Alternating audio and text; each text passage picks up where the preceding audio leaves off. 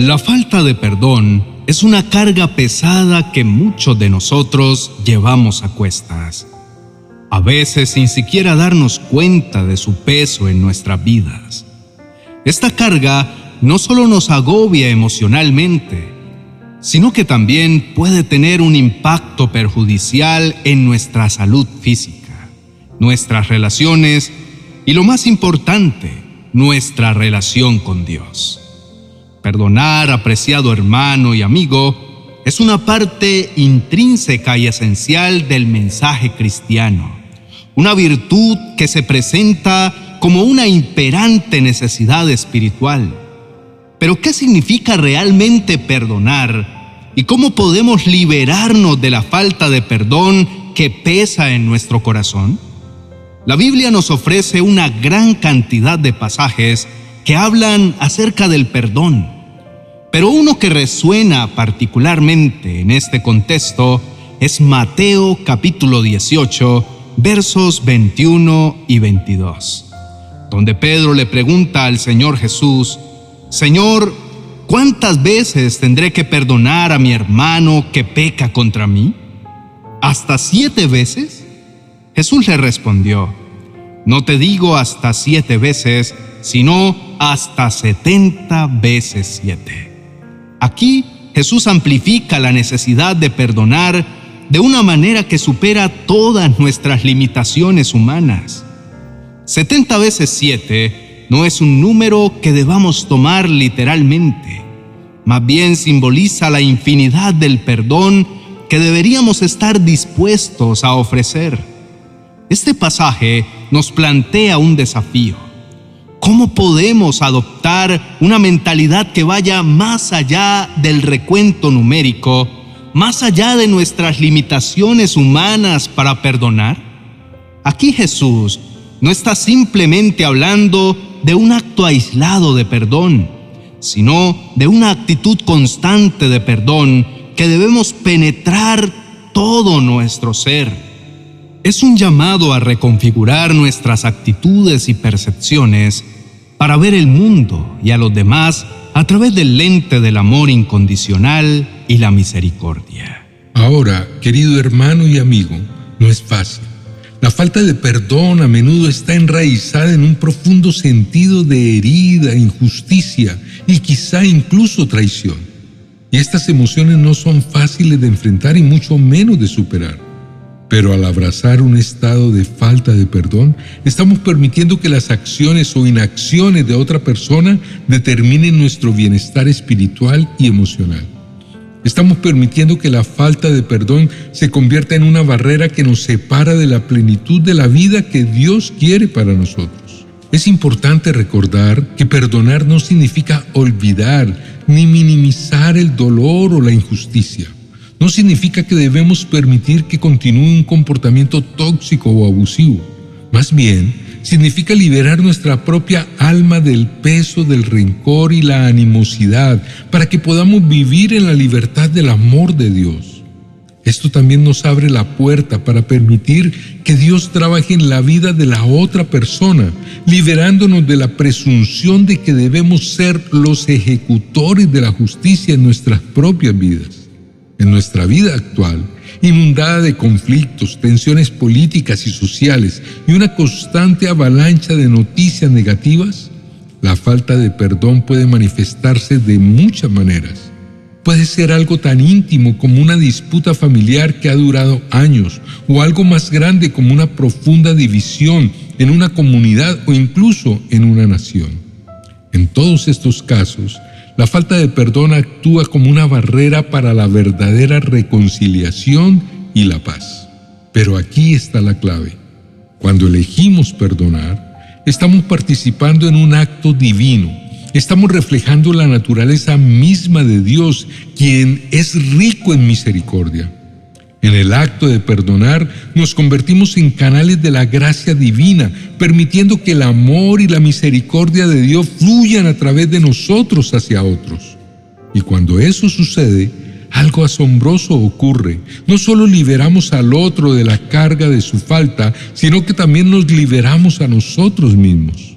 Por lo tanto, Si te encuentras luchando contra la falta de perdón, te invito a meditar en las palabras de Jesús en Mateo 18 del 21 al 22. Pide la ayuda del Señor para adoptar una mentalidad de 70 veces 7, de infinito perdón. Ora por la fuerza para liberar esas cadenas que te atan y al hacerlo te encontrarás entrando en una nueva dimensión de libertad y paz, tanto para ti como para aquellos a quienes has elegido perdonar. Querido hermano y amigo, si sientes que la falta de perdón está pesando en tu corazón, te invito a unirte a mí en oración. Pidamos juntos al Señor la gracia y la fuerza para liberarnos de esta carga para que podamos experimentar la plenitud de su amor y misericordia en nuestras vidas. Confiemos en que a través de la oración, Dios puede transformar nuestros corazones y ayudarnos a seguir el ejemplo de Jesús, perdonando 70 veces 7. Por favor, inclina tu rostro y oremos juntos. Amado Padre Celestial, Venimos ante ti reconociendo que nuestro corazón a veces está cargado de rencor, resentimiento y falta de perdón. Somos conscientes de que esta carga nos separa de la plenitud de vida que tú deseas para nosotros y nos aleja de la paz que sobrepasa todo entendimiento. Pedimos, Señor, que nos ayudes a liberar estos sentimientos a sanar nuestras heridas y a desatar los nudos que nos atan en la falta de perdón. Reconocemos, Señor, que perdonar es un acto muy difícil, que va más allá de nuestras fuerzas humanas. Es una gracia que solo puede venir de ti.